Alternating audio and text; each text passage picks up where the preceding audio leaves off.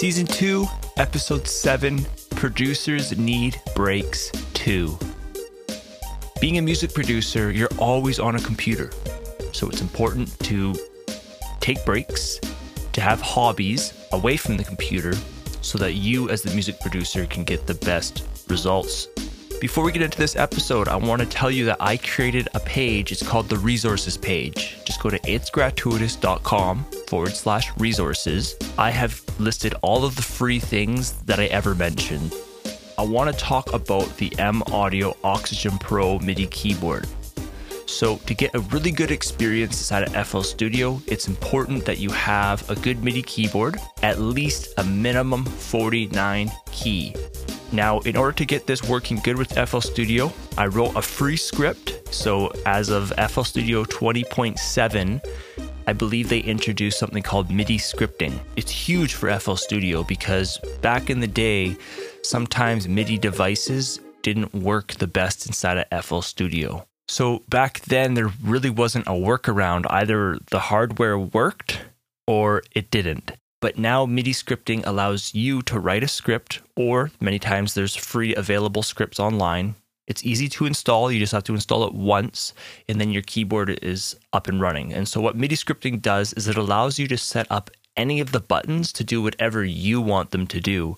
And so that's pretty cool because you have full control. And even the old controllers back in the day, the ones that were nice but didn't integrate well with FL Studio, uh, if you know how to do the scripting or if there's a script out there, you could easily just install it. And then that MIDI keyboard is now good to go. Now, this M Audio Oxygen Pro in my opinion, checks all the boxes for what I'm looking for in a MIDI keyboard.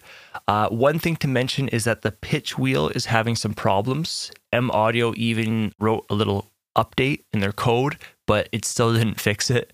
But for me, it, um, the pitch wheel isn't a big deal because I don't use the pitch wheel as I make beats. I'm mainly concerned with having nice keys where I can use the octave button to go up and down. It has the transport buttons. It also has the loop button, so you can switch in between song and pattern mode. So if you use FL Studio and if you're looking for a MIDI keyboard, definitely read and watch my review of the Oxygen Pro 49. I have one main review, and then I also have about 10 or 11 small videos showing you how to set it up, how to install the free MIDI script, and why I think the Oxygen Pro will give you a great experience inside of FL Studio. All right, so into the topic about producers need breaks too. For those of you that know, I was an electrician for about 10 years here in Canada.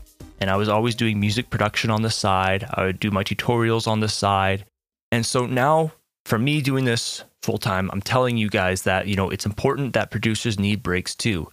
Because when you work a job that doesn't require being on a computer, and you come home and enjoy being on the computer or making music. So if you take a break and go on the computer as a music producer, right, it's kind of hard to differentiate between, you know, business and playtime. And also, if you are a music producer, always being on a computer, it requires a lot of self discipline so that you don't get distracted and going onto different websites, social media or something. Like that stuff is so distracting in, you know, when you have a feed and you keep going through that feed, um, get out of there as fast as you can. Now, another thing is a regular 40 hour job that is Monday to Friday. You also get weekends off many times, right? Like, not all jobs, but a lot of jobs. Like when I was electrician, I did work Monday to Friday. The hours were from 7 a.m. So it was it was early starts. Many times I'd have to leave my house by about 6:20 or 6:30, sometimes earlier, sometimes later depending on how far the job site was. Sometimes a job site could be an hour away, sometimes it could be 10 minutes away. I really liked the 10 minute ones because on the way home, you know, you're just home and you're good to go.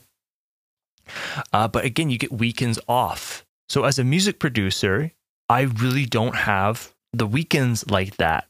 So I have to decide when do I take time off? Maybe it could be a couple hours in the afternoon. Maybe I go for a bike ride or, you know, take a break, but then I come back and maybe I get some stuff done. But all I'm saying is that your time is spent differently. Uh, you still get whatever time you want because, you know, that's just kind of being like an entrepreneur. Like you have to be able to juggle your time and be good with your time. And again, that requires a lot of uh, self discipline. So, As a music producer, you need to learn balance and when you are tired, and you need to find outside hobbies. Okay? If you do, it's just going to allow you to still live like a normal life. And when you come back to making music, or in my case, also doing these podcasts or courses, books, all that stuff, when I come back to that stuff, I'm fresh, I'm excited about it, and I want to get it done, right? Now, a big thing is being efficient allows you to tackle more in less time. When you set up templates or you start thinking about your workflow, it can save you a lot of time, but again, thinking too much about your workflow, it can also hinder you if you're not careful, right? I tell I tell you about that in my book, Ultimate FL Studio Template Creation Guide. And so what I discovered with a template is sometimes you can create a template and it saves you a lot of time. It's awesome. It's simple. It saves you a lot of clicks. Sometimes a template can slow you down, right? Sometimes the project can always take so long to open. You don't even use half the things.